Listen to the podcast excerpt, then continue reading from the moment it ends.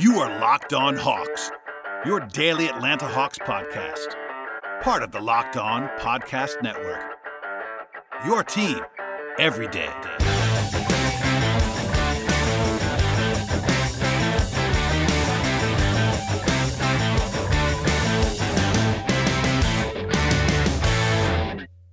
Hello, friends, and welcome to episode 650 of the Locked On Hawks podcast.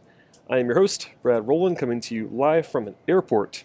So please forgive the background noise as you hear it. There will probably be announcements or something like that in the background, but I am in an airport, and I figured this is the best way to get across the uh, podcast before Monday morning because I have a uh, already have a delay. So one of those things where it's either now or three in the morning Eastern time, something like that. So I figured I would deliver to you now. So my apologies for the background noise, but the Hawks, uh, you know, and sort of in a weird coincidence here, it's actually very quiet on the Hawks front at the moment. They have four days off after the game on Thursday, which we discussed in our last podcast, which dropped Friday morning. But the Hawks don't play still until Tuesday night against the San Antonio Spurs, and uh, it feels like a long break. The Hawks did not practice on Sunday. They did practice on Saturday, which is a little bit weird after a three game and four night stretch to practice on a Saturday, but knowing that, that they had Sunday off, they probably wanted to go ahead and get out there, get their legs back, et cetera, et cetera, and they can sort of press on Monday and then Tuesday with a shoot around as normal, and then a Saturday, sorry, and then a Tuesday, Wednesday back to back against San Antonio and Chicago. So, with that said, um, not, not too much going on in terms of actual news in the Hawks world right now, but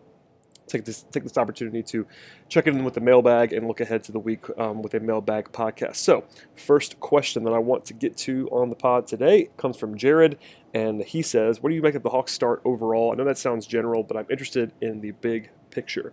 Um, big picture wise, it's kind of a mixed bag, as you might expect for a team that's two and three. It's very, very early, and everything I say on this podcast should be couched through the prism of only having five games of sample to talk about. But at the moment, the Hawks are 24th in offense and 11th in defense when compared to the rest of the NBA. The offensive number almost certainly will improve, in my opinion, uh, provided Trae Young is you know on the floor and healthy, etc. Part of that number already is, is baked into Trae missing about a game and a half at this point. Also, part of it is that the Hawks have not played a easy defense yet. They've really played kind of a gauntlet of defensive basketball teams. You know, Philadelphia is perhaps best defense, defense in the league. They are absolutely elite on defense. Orlando is very, very good on defense. Miami, who the Hawks, who the Hawks have now played twice, projects to be above average on defense. Detroit is not fantastic by any means, but they're not terrible. They're not, they're not the Cavs. So I think part of that offensive number is the is Trae missing games, and part of it is also playing at some pretty good defenses. So take that with a grain of salt for now. Defensively, the Hawks are 11th. That will regress almost certainly, in my opinion. They have not played a single offense, which I would deem to be dynamic at this point in time. Not really a top 10 offense uh, on the schedule to this point. Obviously, Philly is an awesome team, but they're definitely defense first team. Same with Orlando. Miami had some moments when they had Butler on the court, but no awesome offenses that they played so far. So it's kind of a mixed bag in that respect as well. Still, um, I do think that Hunter and Reddish on the on the wings are definitely upgrades on what the Hawks had last year with Taurean Prince in that same spot.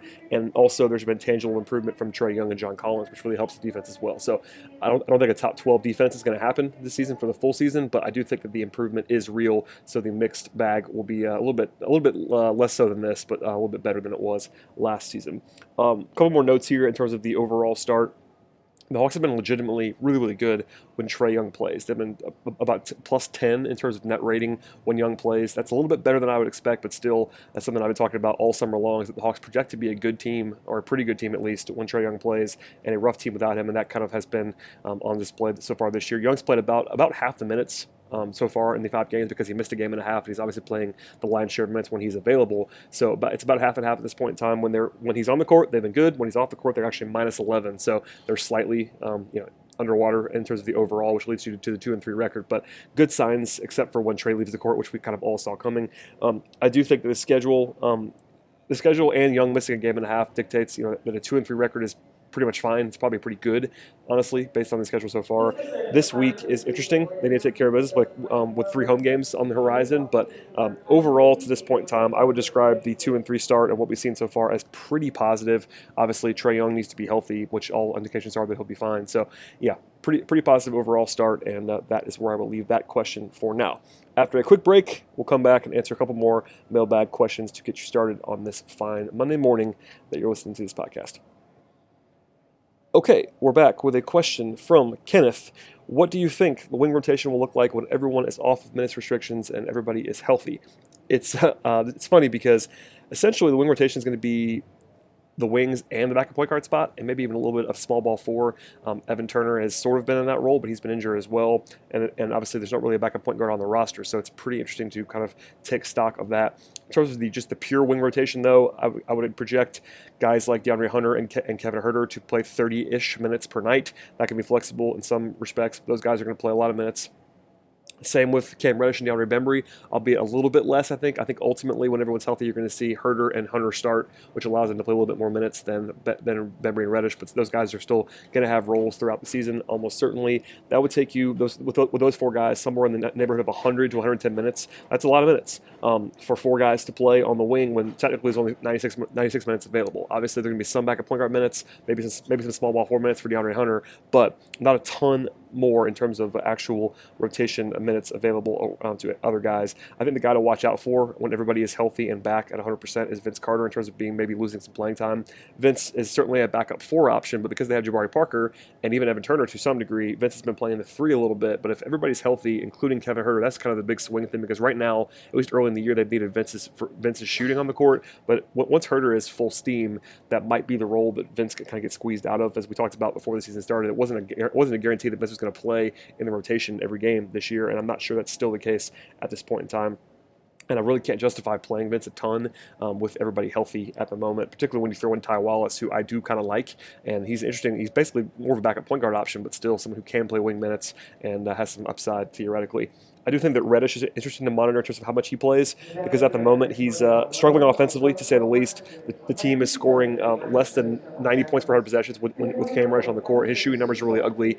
It's going to improve to some degree because it just can't stay this bad. But at the moment, Reddish is probably the worst offensive player in terms of the perimeter guys. Maybe Turner would be somewhere on the same level, but Reddish is really struggling offensively. The defense is very nice though, and obviously there is a lot of incentive to play Cam Reddish because of the fact that he's a, a future piece for you. Um, but so that's kind of something I'm definitely interested in. And once everybody is healthy, particularly in Kevin Huerter, how much you know crunch time stuff Reddish is playing, how much uh, how much his role kind of varies night to night depending on, on his offense. Because right now his offense is uh, hurting the Hawks as you might expect. He's a rookie. That's there's nothing wrong with this, and I still think Cam Reddish is a good prospect. His defense has actually been quite impressive in my opinion to this point in time. But the offense is so far behind that at some point there's probably a decision to be made in terms of how much he's going to hurt you. But they're they're going to play him, um, and they have every reason to. And I endorse that move 100% to play Reddish a lot of minutes. They should. He's a guy that they've needed in the future, and letting him learn on the job is the best way to do that. So I think overall, having the four main wings, that's Huerter, Hunter, Reddish, and Bembry, playing 20 minutes plus a night is going to happen um, when everybody's healthy. And there's some wiggle room, though.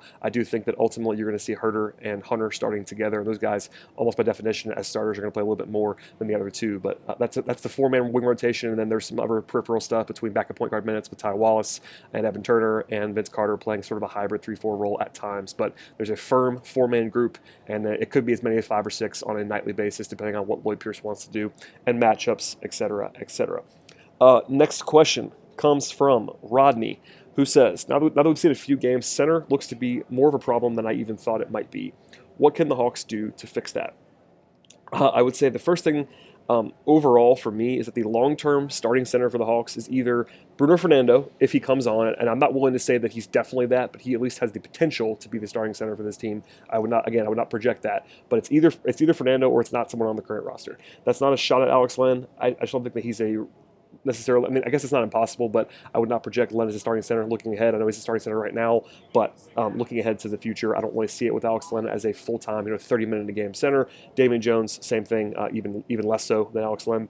I don't, uh, you know, at the moment, Fernando has a lot of work to do. He's not a starting caliber player just yet, but there have been some nice flashes from Bruno. He was, he was a first round talent, in my opinion, probably a late first round talent, but still a first round talent.